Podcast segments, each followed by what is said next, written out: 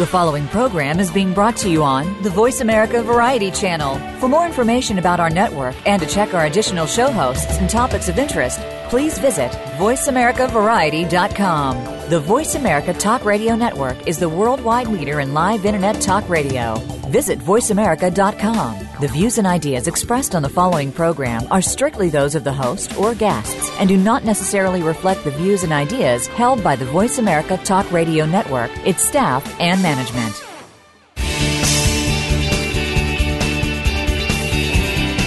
You are listening to Family Caregivers Unite with Dr. Gordon Atherley. If you have any questions or comments about our program, please address them by email to docg@familycaregiversunite.org. Now, back to Family Caregivers Unite.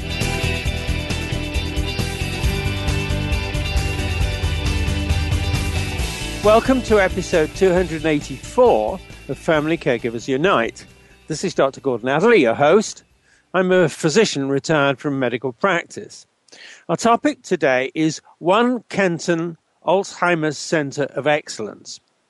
Now, Alzheimer's disease is a brain disease that can't be stopped, reversed, or cured. It's not a normal part of aging, though it's increasingly likely to affect people as they age. In its early stages, it's difficult to differentiate from a condition called mild cognitive impairment, which is considered a border zone between the expected effects of aging on memory and the serious effects of Alzheimer's disease on pretty well everything. Now, Alzheimer's disease destroys memory and thinking. It slowly destroys the ability to recognize even members of the person's own family. It slowly destroys the ability to carry out the simplest of tasks, and it slowly destroys the ability to communicate. So someone who's well down the road of Alzheimer's disease may not be able to communicate that they have, let's say, a painful sore in their mouth. Instead, they become aggressive or even violent, which is why our topic, One Kenton Alzheimer's Centre of Excellence, is so important. To discuss it, our guest is Isaac Weinroth. Now, Isaac is the Executive Director of One Kenton Retirement Residence. He's made it his personal mission to put tender, loving care into long-term care.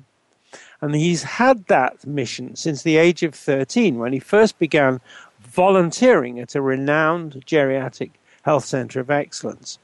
He brings with him exceptional skills and passion for serving the needs of seniors, as well as more than 23 years of combined experience in gerontology and long-term care, mental health and developmental services.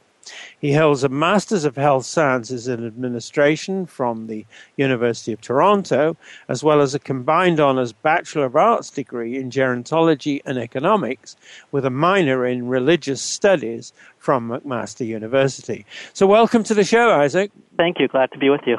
Great. First question for you. Please tell us more about your life, your career, and your involvement with caregiving and maybe even family caregiving. Isaac? So yes, as you mentioned, it does go pretty far back. I started volunteering with seniors when I was 13, and that sort of set my path in life, as it were. Worked in the summers and then throughout school. And as I got older, both with volunteer work but also with employed work, worked in various nursing homes and group homes. And as you referenced, worked with people both with seniors with cognitive disabilities, but as well as adults of different ages, and including youth with cognitive disabilities, developmental disabilities, and individuals with mental health issues as well. So I thought I got a sort of a full-rounded understanding of not only sort of the physical symptoms of some of these diseases and illnesses, but also the actual care needs of these individuals and what people going through the illnesses and suffering from diseases such as Alzheimer's really require to really meet their needs. Now, I'm going to ask you about the One Kenton Alzheimer's Centre of Excellence, but I have a preliminary question. The one is spelt O-N-E, Kenton. Please explain that name to us. So it's a bit of a visual play as well. And so One Kenton is actually the address of the home itself. And I'll go into a little bit more details about the home, but the home itself was actually sits on land that was donated to B'nai B'rith Canada, who is the organization who actually was responsible for building the residence. And it is located at One Kenton, but what we've actually done with the name is we've turned the One Kenton into our logo. And for people who do go online to look at our website or look at any of our material, the one is actually, the O in the one is actually, the logo has a heart representing the O, which actually is sort of the focus, putting the care, putting the heart into everything we do. So One Kenton, when you see it written out, the heart is the center of everything we do. Right. Now, when actually was it established and why was it created? And how far along are you with its development, Isaac? Yep. So One Kenton, the concept of One Kenton goes back a number of years to mid-2000s, actually, when a group of individuals associated with Bay Bridge took a look around and saw that there really wasn't a center dedicated to the needs of those individuals with Alzheimer's or dementia. There really wasn't anything that was suited to specifically to their care needs. Sure, there were some other institutions that had maybe a wing or a floor or maybe a small section for dementia care or for Alzheimer's care, but not something devoted specifically to Alzheimer's care. So in the mid-2000s, they sort of put the planning together. And it was a long process through stages of development and redevelopment. Actually, Kenton itself doubled in size from a 27-person home to what it is today, which is 45 people. And it opened just recently in December 9th of 2013. So, but we are fully open now, and the first individuals have since moved in and are being provided with the highest level of Alzheimer's and dementia care. So you're in business? We are. Doors are open. Right. Isaac, now please highlight for us the work of the centre and tell us about any collaboration you have with other organisations that also focus on Alzheimer's disease. So One Kenton, as you mentioned, is a centre of excellence, and really that was established based on the partnership between B'nai B'rith Canada and the Ivey International Centre for Health Innovation, and they're based in the University of Western in London, Ontario, in Canada. And their role is actually, and we'll speak about it, but their role is to bring in some new innovative technologies, new innovative care models, and their focus is, just as with B'nai B'rith, improving the lives of people. Their mandate and their focus in this particular case is to improve the lives of people with Alzheimer's and dementia, bringing in new ways of providing care to them that would not be available any other way than through this partnership. Would you go so far as to say that that's research that you're actually involved with through the Ivey organization?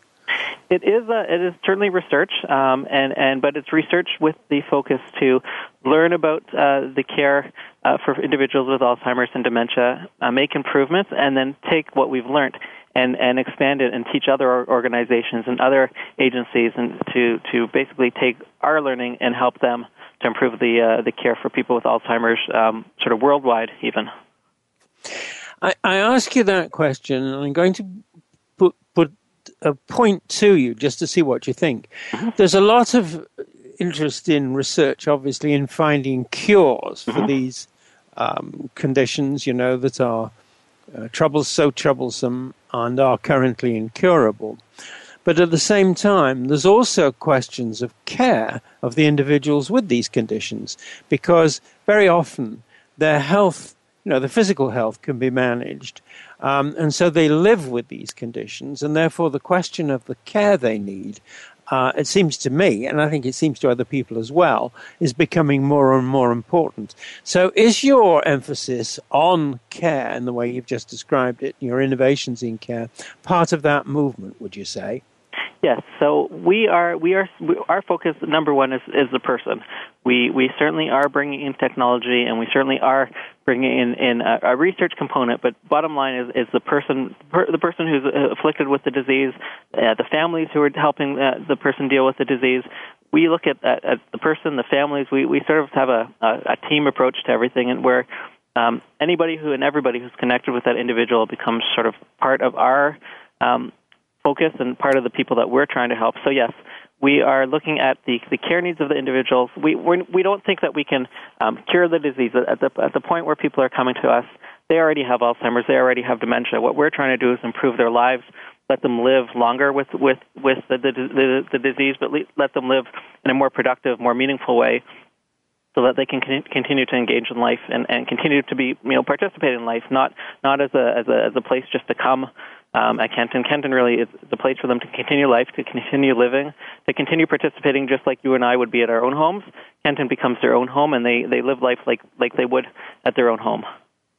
Would you go so far as to use the phrase quality of life to describe at least one of the purposes, or maybe the overall purpose of what you're trying to achieve for the people who are staying with you? Isaac? Absolutely. So we're looking at quality of life. We're looking at giving people dignified life, dignity, independence, respect. I mean, those would be the key things. And again, of course, loving care too. It's not just about making sure people are have good food to eat and are active. It's about really giving them meaning, giving them purpose, and participating in their life. And I said really recognizing the person behind the disease, not just seeing the disease and the symptoms, but really trying to get to know the person. I mean, maybe they're 83 now and they have mid to moderate stage Alzheimer's, but they weren't 83 with mid to moderate Alzheimer's all the time. They were a 25-year-old starting out with a career. They were 30 raising a family. They were a 15-year-old, getting together with her friends, and we want to identify that person behind the illness and behind the disease, and get to know them, and then provide for them what they need to have that meaningful life. And part of that meaningful life, and this is a question, presumably involves recalling as much as possible of the previous life as a way of understanding or what was going part of their life before, and also a way of bringing pleasure to their current quality of life. Just briefly, is that right? Yeah, absolutely. So we do. We want to know what the person was engaged in beforehand, before being suffering Alzheimer's or dementia. And this is also where the family comes to be a very important part, so that we can get a good understanding of what that person was like, prior to the disease. And also, when we look at providing for activities and programs and services, also we want to provide for things that they recognize that are meaningful to them, that they understand. So, for instance, if somebody had a financial background all their life and worked as an accountant, for instance. When we look for programs and services, we're going to do things that they recognize. We'll use numbers. We'll use the type of things that they would have been exposed to and understand and remember. If somebody spent their life, working with their hands, for instance, maybe they were a carpenter. We'll get them engaged and active in that kind of program. Things that come naturally to them, things that they remember and recall, things that aren't foreign. We're not going to try and recreate things and have the person sort of who was already potentially confused be even more confused in terms of not understanding what it is that we're presenting with them. We really want to try and capture what it is that they understand and know, and develop the skills and strengthen the skills based on what it is that they have likes and interests in to begin with. Right. Now, we've come to the point where we have to do something, which is to take the break. This is where I say we need to pay our rent, so we're going to do that now. This is Dr. Gordon Atherley, and my guest is Isaac Weinroth. You're listening to Family Caregivers Unite on the Voice America Variety and Empowerment channels and CJMP 90.1 FM Community Radio. Please stay with us. We're coming back.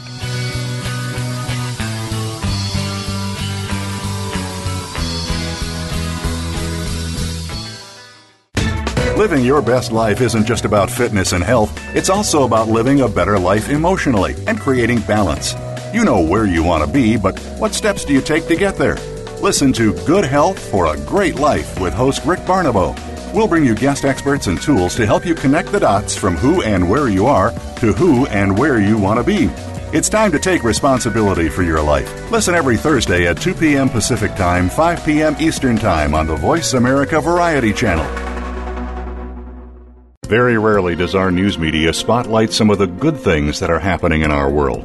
For more of these good stories and the people that are creating them, tune in to Bread for the Journey with Mariana Cacciatore.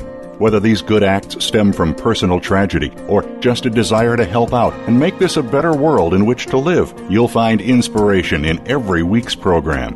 Connect with those that are doing something great for a change. Listen for Bread for the Journey, Saturdays at 9 a.m. Pacific Time, noon Eastern, on the Voice America Variety Channel. Are you a single parent trying to create the balance between home life and work life? You may be running a successful business, but how are your relationships with your family and children? If you're one of the thousands of people trying to juggle it all, tune in to Straight Up with Chris, real talk on business and parenthood, hosted by Chris Efesiou. Chris is the portrait of the success story, coming to the U.S. with no language skills, founding and growing several businesses while raising his daughter from age 7 to adulthood as a single dad. Listen every Thursday at 6 p.m. Eastern, 3 p.m. Pacific on Voice America Variety.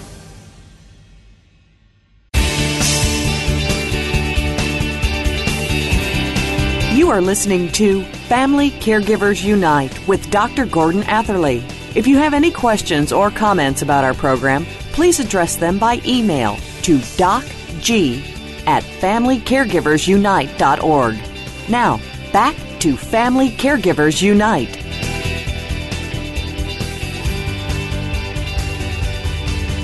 Welcome back to our listeners to Family Caregivers Unite and Isaac Weinroth. Our topic is One Kenton Alzheimer's Centre of Excellence. Isaac, now let's talk about the challenges created by Alzheimer's disease for people diagnosed with it, for the treatment and care services they need, and for their family caregivers. So let's start off with, what's your impression of the greatest of the challenges created for people diagnosed with Alzheimer's disease? I would say it's helping the people with the anxiety and uncertainty created by the disease. We at One Kenton are looking to serve people at the earlier stages to mid stages, and as well as the moderate. But because we're looking to put improvements in place early on, really try to focus on people who we can put those care supports in place early on to help them in the longer term. So these are individuals who know that something's happening to them still.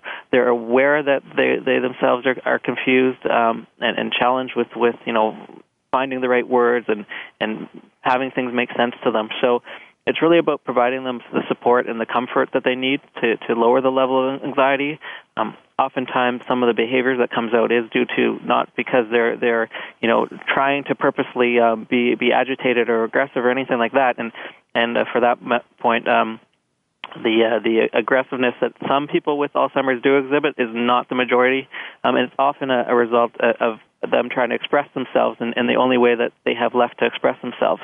So we really want to try and help these individuals be able to express themselves, be able to, as I said, give support to their anxieties, to help them through the process, because it's a progressive illness, a progressive disease, and the sort of the more it progresses, the more confused and the more challenges they face. It's really about providing that comfort to them. Would you care to mention any other challenges that perhaps aren't quite so challenging as other ones you've talked about, but the other challenges that you would think about that these people experience? So maintaining social connections also as well. The individuals living at Kenton are at the point where they do need extra support. It's not a viable option for them to continue living in their own homes.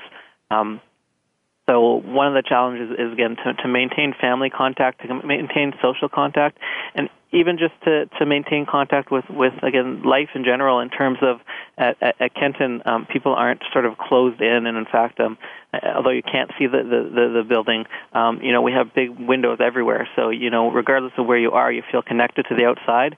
And we also encourage people to continue moving and going outside and going to concerts and going to dinners. And we also very much encourage the families to come in to continue to have that social connection with them. Couldn't be more different from the difficult situation, shall we say, in an institution. I don't want to go into any detail about what I mean by that, but I think we all recognize that some of the institutions in the past weren't at all like the way you've described One Kenton. Now, I want to ask you, what do you consider to be the greatest challenges created for treatment and care services that you provide or are provided for people diagnosed with Alzheimer's disease? What are those? And I alluded to some of them, but number one, the access to services and the access to quality services. I mean, oftentimes, if you're looking for any type of services for people with dementia or Alzheimer's, it's either very clinical and very medical-based, or it's very few and far between if you're looking at more of a home for individuals with Alzheimer's or dementia. So one of the greatest challenges is just getting the services that the person needs and getting it in a timely fashion. And then once you've acquired it, again, making sure that those care needs are met in the way that person wants. Oftentimes you're sort of just given sort of a preset package of services and this is what you get and this is all you get. Whereas, you know, at Kenton, we really mold the services around the individual. We don't come with a sort of a preset, predetermined package. It's really based on each individual's needs, and that, again, that is something that really is lacking overall in Alzheimer's and dementia care. And I would say even more just in sort of medical care in general, really the focus on each individual and not just seeing everybody as a patient. In fact, at Kenton, again, we don't refer to people as patients because they're not. They're people. They're human beings, and that's sort of how we go about providing our care. Yeah. Let me just ask you a little bit more about this question of the availability of treatment and care services. Is the treatment that you provide all provided by staff who are full-time or more or less full-time with the centre, or do you have people coming in, specialists coming in to provide care? How does it work? So our staff member, we have a full range of support and services. We have, so basically the way we're structured is we have in addition to myself as the executive director, we have a director of care who oversees all the nursing and support services within One Kenton. We have registered staffing who would be, overseeing the more medical, the more nursing side of care. And then we also have personal support staff who would help people with meals, help people with prompts if they need help with dressing, help people with bathing and the such. And we also have activities and program staff who are there to provide for activities and programs and social interaction. We also have a whole dietary department who are there to make sure that all the meals and food are those adequate to the people's nutritional needs, and for that matter, the food is all home cooked. It's not stuff brought in and frozen and reheated. It's all cooked. Again, it's a full kitchen and it's cooked right there on the spot. So we also work with a medical director who's there on a regular basis. So between all the different care staff, we have a lot of it covered, and then we can also access outside services as we need to. So, for instance, physiotherapy service, occupational therapy, any sort of speech-language pathology services, any of those extra services we bring in, or, for that matter, the person can access outside as well. People who are at Kenton, they're either free to use our services or free to continue using the individuals that they were using, or a combination of both. So we have sort of full access to a whole range of programs and services for the individuals at Kenton. And in the way you've just described the range of services, what you're also describing are the challenges that occur in provision of treatment, in the sense that you've addressed those challenges, and the way you've described them, and this is very impressive, is there's a wide range of challenges, but because of the way in which you're organized, you're able to address those challenges in such a way that the addressing of the challenges becomes the normal part of treatment and care. Is that right? Yes, that's right. I mean, the focus, although we do offer the full range of treatment and services, that's, again, by no means is it sort of a medical model at all. I mean, obviously, people do need access to physicians and physiotherapy and speech-language pathology, but that's sort of almost of a side nature to what people receive at Kenton. It's again, the programs, the activities, the social interaction, the stimulation, the cognitive workout that people are receiving, and then sort of in the background is all the medical care and the medical supports and services that they're receiving. So they receive that whole package, but without a medical. It's not medical. It's not institutional. It's a home. So, you and I, we all have appointments here and there. We go see doctors here and there, but that's not the focus of our lives. And neither is it the people who are at Kenton with Alzheimer's or dementia. We don't make the medical the focus. We certainly provide that support. But again, just like you and I, it's not the main focus of our lives on any given day. Right. Now, please tell us about the greatest challenges created for the family caregivers of people diagnosed with Alzheimer's disease. Isaac? So, number one, just time commitments, emotional commitments. When we have family members now, we again have people of different age ranges, but you know we have, for instance, a family member who you know in their early 90s being cared for by another family member who's in her late 80s. So you know and this is what they've been doing for a long time, and the sort of the emotional burden is certainly, and just the physical burden is certainly taking its effect.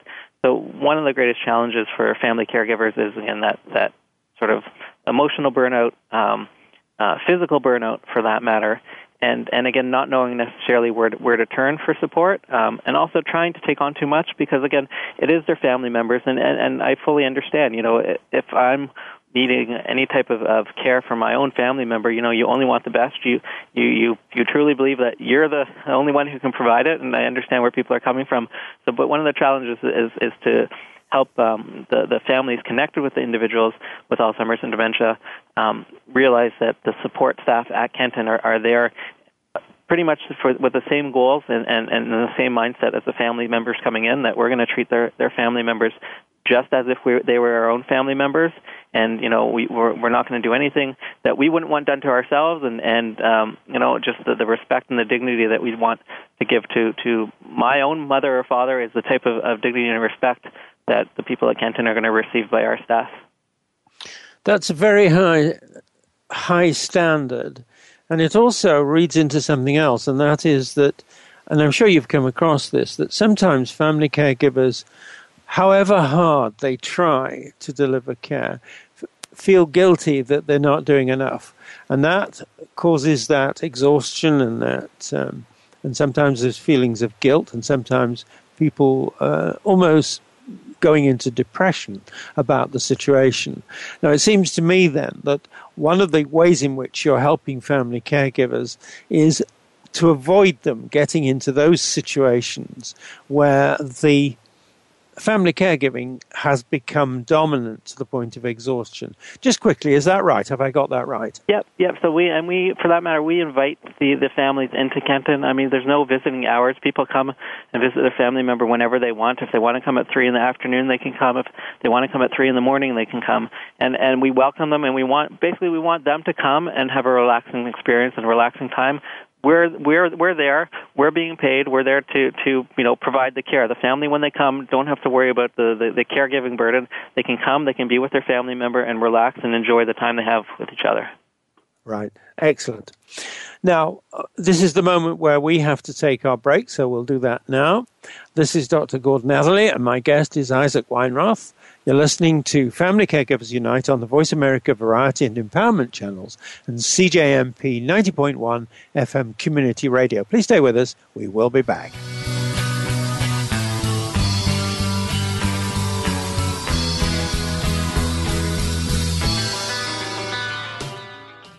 Each week, Jimmy Gould brings you the stories and the people that you want to hear about. Tune in to Our Current Life to hear about the journey to success, how our guests became the people they are today, and the highs and lows they experienced along the way.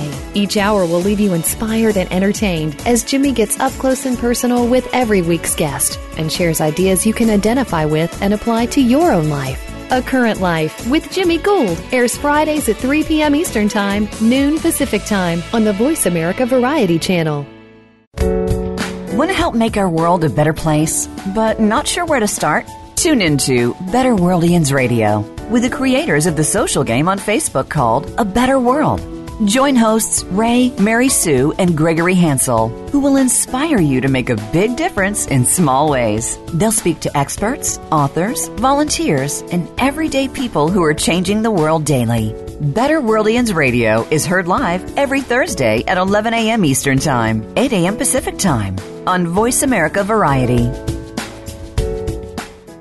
Bob Pritchard has over 30 years of experience as a straight-talking business consultant and author working with some of the top Fortune 500 companies. Now he's come to the Voice America Business Channel to help you and your business. Tune in to the Bob Pritchard Radio Show for information about starting and successfully running a profitable business. From the movers and shakers to great marketing screw-ups, you can't afford to miss a single edition of the Bob Pritchard Radio Show, Tuesdays at 5 p.m. Pacific, 8 p.m. Eastern on Voice America Business. You are listening to Family Caregivers Unite with Dr. Gordon Atherley.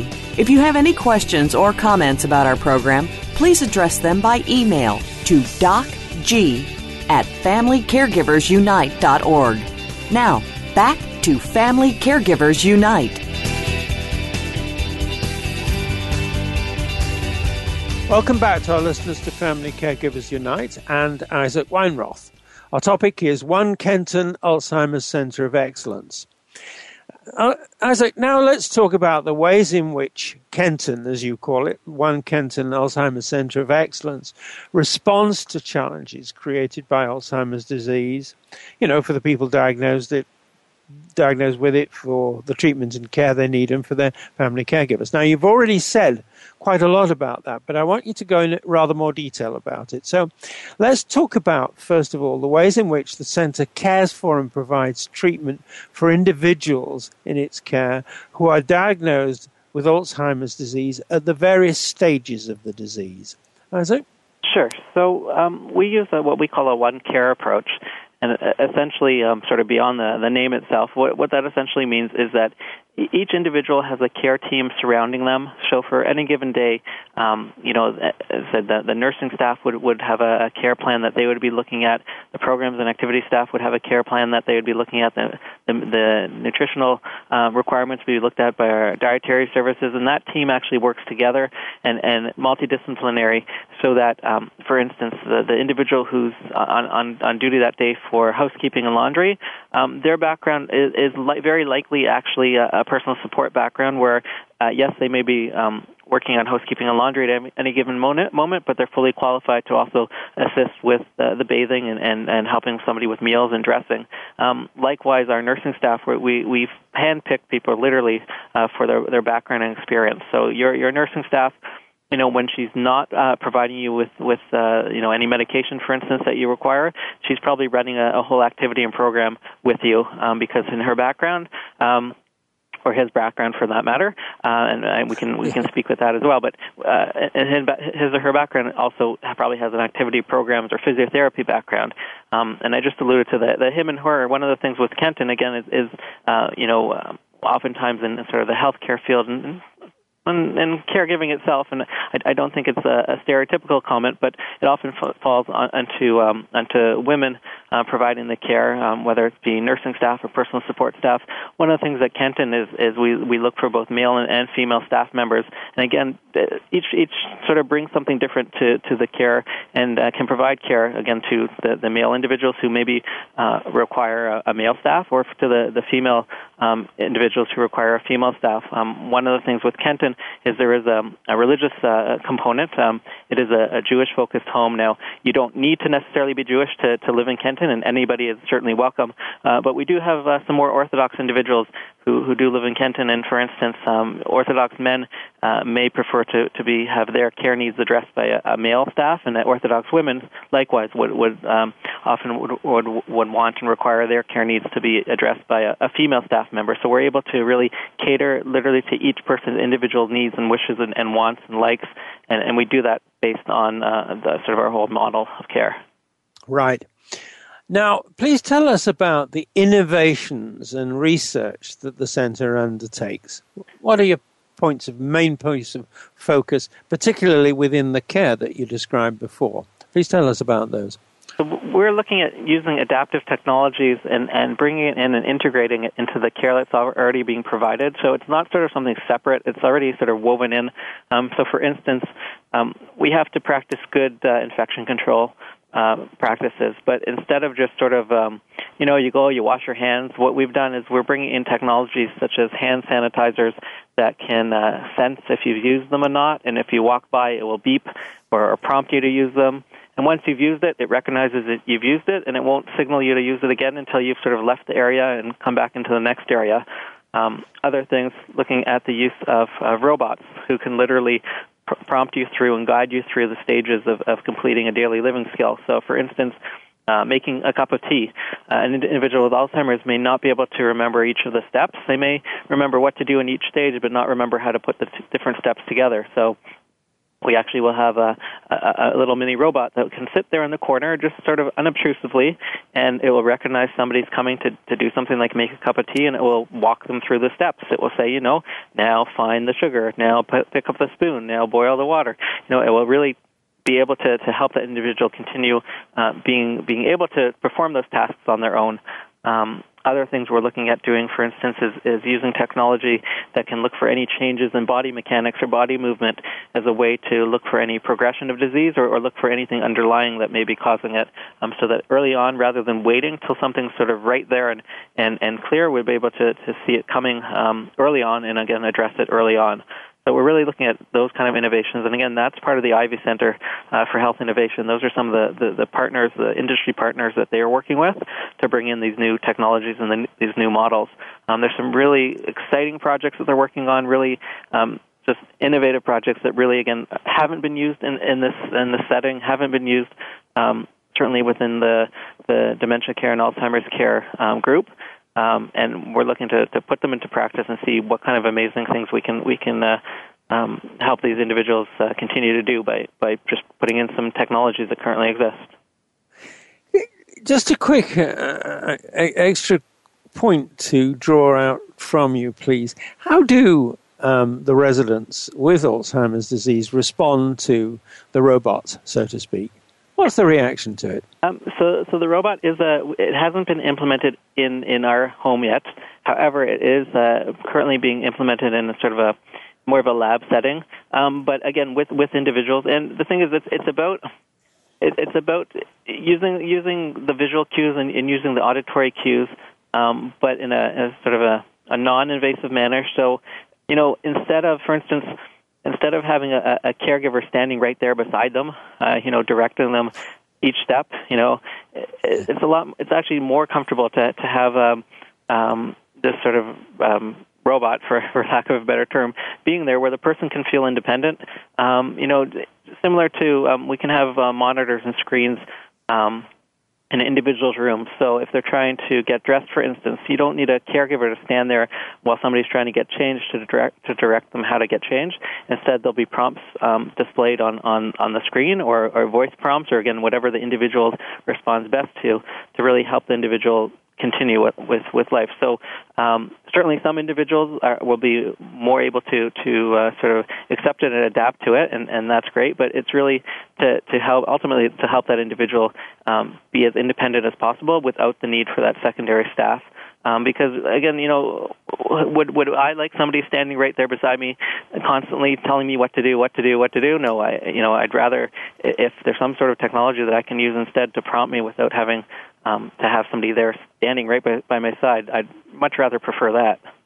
Right. So the technology is really part of the service, isn't it? Yes, absolutely. It's all integrated, and, again, it's not separate, and for that matter, these are all activities and all things that need to be done anyways. We're just looking to do it in a different way, in a better way, in a way that, again, is more inducive to the person's life and their sort of the natural, course of the day.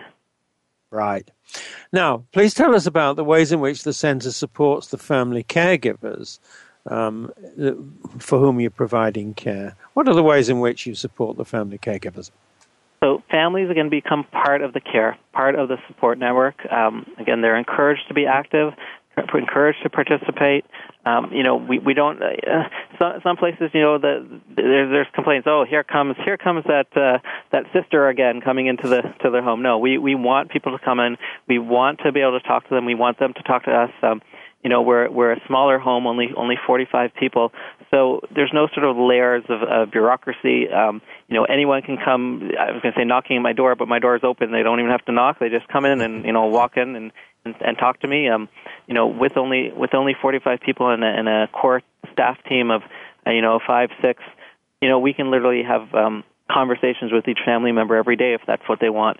So we see them as part of the team almost, and not separate to the team and not separate to the individual. If I could just address another question to you. Sometimes I hear from family caregivers who have family members, not necessarily with Alzheimer's, but with mental health conditions. They don't always find that they're getting the communications that they need from the healthcare providers in the system. Perhaps the healthcare providers, the doctors, are too busy, or perhaps there's some rule that inhibits communication of that sort. Is it right to say that you have overcome that problem and that communications are as free and open as is your office door? Isaac? Absolutely. And I mean, communication is, you know, the very way that we find out about the individual and the very way that, you know, the family becomes comfortable with us providing care for their family members. You know, without communication, that becomes a barrier without communication. And the barrier is the last thing we're trying to put up. We're trying to break down the barriers, break down any of the stigmas, break down any of the reluctance that the family has with having their family member come to live at Kenton or any other home. You know, and I do hear from families that, you know, they're surprised when they call me and I answer their phone. They're like, oh, I was expecting to, you know, get the front desk, or, oh, I didn't think you were going to answer. And I said, no, you call me, I answer, and for that matter, if you call me and leave me a message, I'll be calling you back right away. It's just that you know, Kenton itself becomes a family and becomes, you know, a family home. And that also addresses a problem that I raised with you before, and that is sometimes families feel guilty about putting their relatives in care rather than having them live at home. What you're doing, it seems to me, is providing a home in which the family caregiver belongs as well as the person who's being cared for. Is that right? Yeah, absolutely. As I said, the family member, you know, is just as much as a person who needs support and requires support, and also can play the role in the overall support of the individual with Alzheimer's or dementia.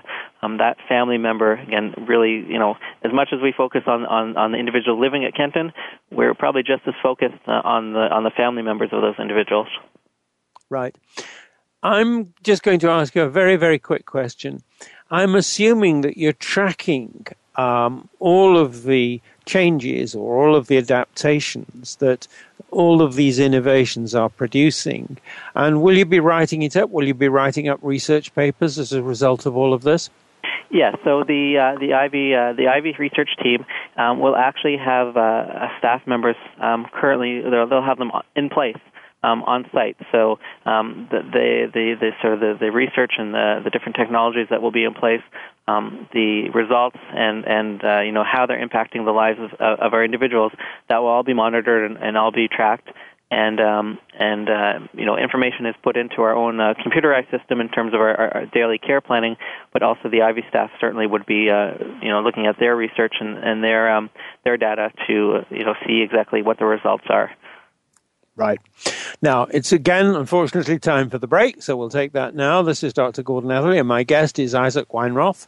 You're listening to Family Caregivers Unite on the Voice America Variety and Empowerment channels and CJMP 90.1 FM Community Radio. Please stay with us. We will be back.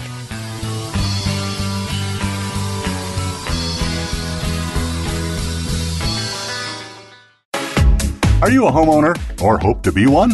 Looking for the best deal or a stress-free sale? Tune in to House Talk and keep from making a costly mistake. Host Duncan Smythe will guide you through the painstaking and maybe profitable real estate process, giving you tips on everything from listing and staging to negotiating and home inspections. Overwhelming? It doesn't have to be. Let House Talk help you. Tune in Tuesday at 6 p.m. Eastern, 3 p.m. Pacific on the Voice America Variety Channel. Frankly Speaking About Cancer is a program designed to empower survivors and their caregivers to deal with the social and emotional challenges of cancer. Drawing on resources from wellness communities throughout America and abroad, the show will invite physicians, researchers, nurses, social workers, patients, and caregivers to share their advice on how to live a better life with cancer. Join host Kim Tebaldo, President and CEO of the Wellness Community, Tuesday afternoons at 1 p.m. Pacific Time and 4 p.m. Eastern Time on the Voice America Health and Wellness Network. The Mayan calendar tells us that we will be entering into a 260-day opportunity for us to engage in conscious co-creation with Great Spirit. How will we prepare ourselves for this exciting and unprecedented time in Earth's history? Peter Tung has dedicated over 20 years of his life's work to exploring that which is beyond understanding. Peter will help increase your awareness and education on this enlightening transformation in consciousness. Awakening to Conscious Co-Creation airs live Wednesdays at noon Pacific Time, 3 p.m. Eastern Time on 7th Wave Network.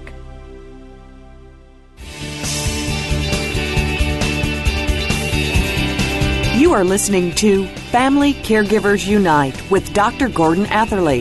If you have any questions or comments about our program, please address them by email to docg@familycaregiversunite.org.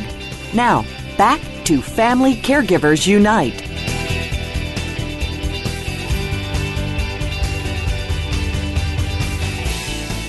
Welcome back to our listeners to Family Caregivers Unite and Isaac Weinroth. Our topic is One Kenton Alzheimer's Centre of Excellence. Isaac, it's now January 2014 as we speak.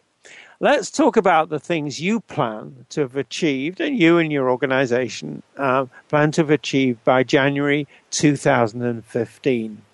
So, first of all, please tell us about the things you plan to achieve by January 2015 in the care and treatment you provide for individuals with Alzheimer's disease. Isaac? So one of the things that, you know, we're in the short time that we've had individuals at Kenton, we've already seen improvements, and families have already commented on the change they've seen in their family members.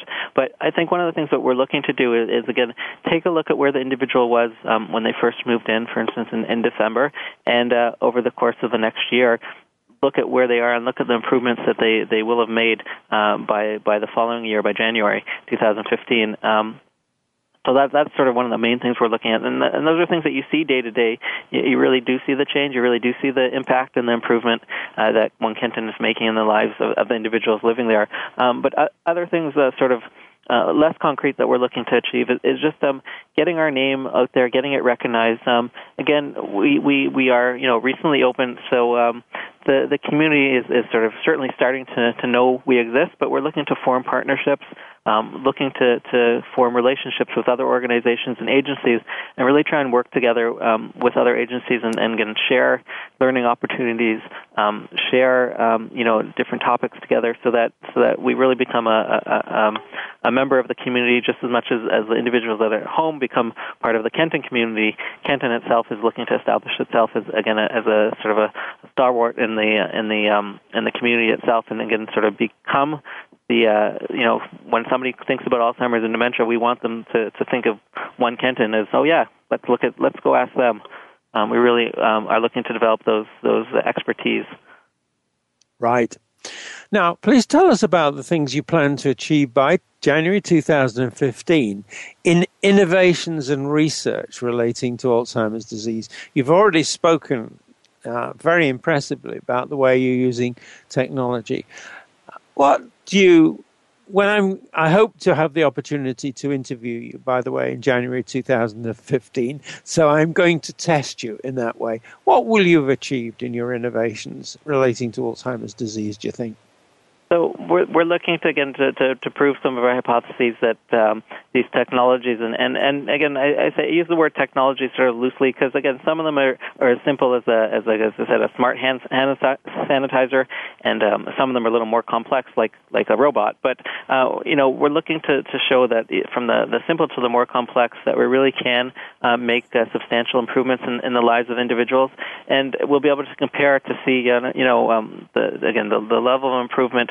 And even if we aren't able to make large improvements in the individual's lives, but although we hope to, at the very least, we're looking to at least have that individual be able to live longer and more productive with Alzheimer's and dementia. So we're looking to be able to show that our care models, what we've put in place for them, really is benefiting them on a long-term basis, and we'll probably be looking at 2015, 2016, 2017, and beyond to really show that improvement, whereas compared to sort of individuals who aren't at Kenton but who have sort of, similar care, but quite honestly, the levels of care at Kenton, I don't know that it's comparable to the type of care. I don't know that it's comparable to sort of other currently existing models, but we are certainly looking to show what we can do with our sort of our focus on dementia and Alzheimer's care.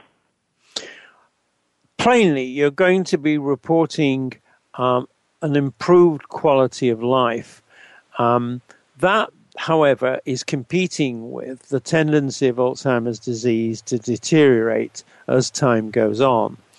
Would you go so far as to, this is a difficult question, but would you go so far as to say that you're hoping that somehow the progression of Alzheimer's disease can be delayed through the kind of care you're providing? Yeah. Isaac?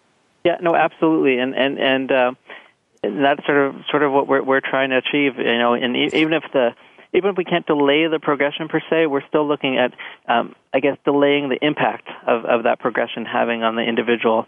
You know, and as far as what we're trying to achieve, again, you know, it's simple things. So, you know, even just the individual knowing that when they first moved into Kenton, you know, the level of anxiety from the time they moved in to currently or to January 2015, knowing that they're laughing and smiling and you know, happier, even just achieving that is something large. You know, it doesn't have to be a large, huge improvement, but any improvement, I think, families and the individuals themselves would say that just that is an improvement enough. So, but certainly we are certainly looking to.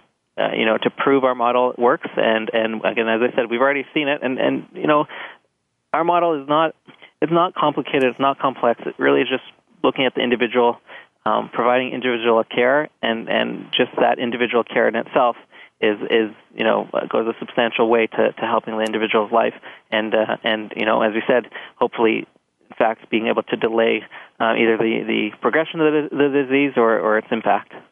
Right. Now, please tell us about the things you plan to achieve by January 2015 in the support you provide for family caregivers of the people you're caring for with Alzheimer's disease. So one of the things that we are going to be putting together is basically not only the staff, but the family members and the individuals who are working and living at Kenton. We're going to have a talent bank, as it were. So, for instance, each of the family members, we're going to use their expertise and their interest to help provide, you know, services and supports at Kenton. So, for instance, if somebody has a musical background, or maybe we'll have a couple people with musical backgrounds, we can put together, you know, a family band, for instance, that can come and play for the individuals at Kenton. You know, I mentioned about sort of financial background. If somebody has a background and interest in finances, we'll get them involved in some of these, you know, the budget planning for Kenton. We, again, are really looking to have that family network become a Kenton network and you know, have family education sessions and really, again, have that family focus even greater than it is currently. So family is a very important word in your development, in your policies, in your purposes, in your treatments, and in the way in which you're caring for people. Family seems to me to come out as the, if you like, the overarching principle. Is that right? Yeah, and again, it comes back as we mentioned at the start of the program to the logo and the heart and the care. And, you know, again, it's the heart in everything we do, and the family, you know, the family are it's their family. We, you know, we respect the family, and, you know, we want to provide that, again, that tender, loving care, as it were, to the individuals at Kenton, just as their own family members would be providing it to them. So, yes, family is certainly one of the main focuses of Kenton. Very good. Now, unfortunately, we've come to the end of this extremely interesting episode, and I'd like to say, first of all, Isaac, thank you, and also to thank you for explaining why this approach is so important, focused as it is on things like life, family, quality of life, and while you provide medical care as required, your emphasis is on the things you've been talking about, family, working with people to evoke the memories of the past, their happy pasts, and their lives. And all of this seems to me to be a model that would and should be copied across our healthcare systems in such a way that these years of decline, but pleasant decline, or as pleasant as can be expected with Alzheimer's disease, are a result of caring that understands the type of thing that you've understood. So I want to say good wishes to you, and I hope I'll get the opportunity to grill you in 2015 about how it's going, because this has been, I think, a very instructive episode. I also want to say thank you to our listeners. We'd like to hear your comments on this episode. And from our listeners, I'd like to hear about ideas for topics, or if you're interested in being a guest on the show. Our next episode will be why family caregivers should care for their family's genetic inheritance data. So please join us, same time, same spot on the internet, so we can talk to you then. Thanks. Thank you again for joining us this week for Family Caregivers Unite with your host, Dr. Gordon Atherley.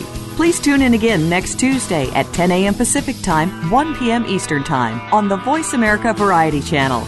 And until then, we hope our program will help make the coming week easier and more hopeful. And I do appreciate you being around. Thanks again for listening to the preceding program, brought to you on the Voice America Variety Channel. For more information about our network and to check out additional show hosts and topics of interest, please visit voiceamericavariety.com. The Voice America Talk Radio Network is the worldwide leader in live Internet talk radio. Visit voiceamerica.com. The views and ideas expressed on the preceding program are strictly those of the host or guests and do not necessarily reflect the views and ideas held by the Voice America Talk Radio Network, its staff, and management.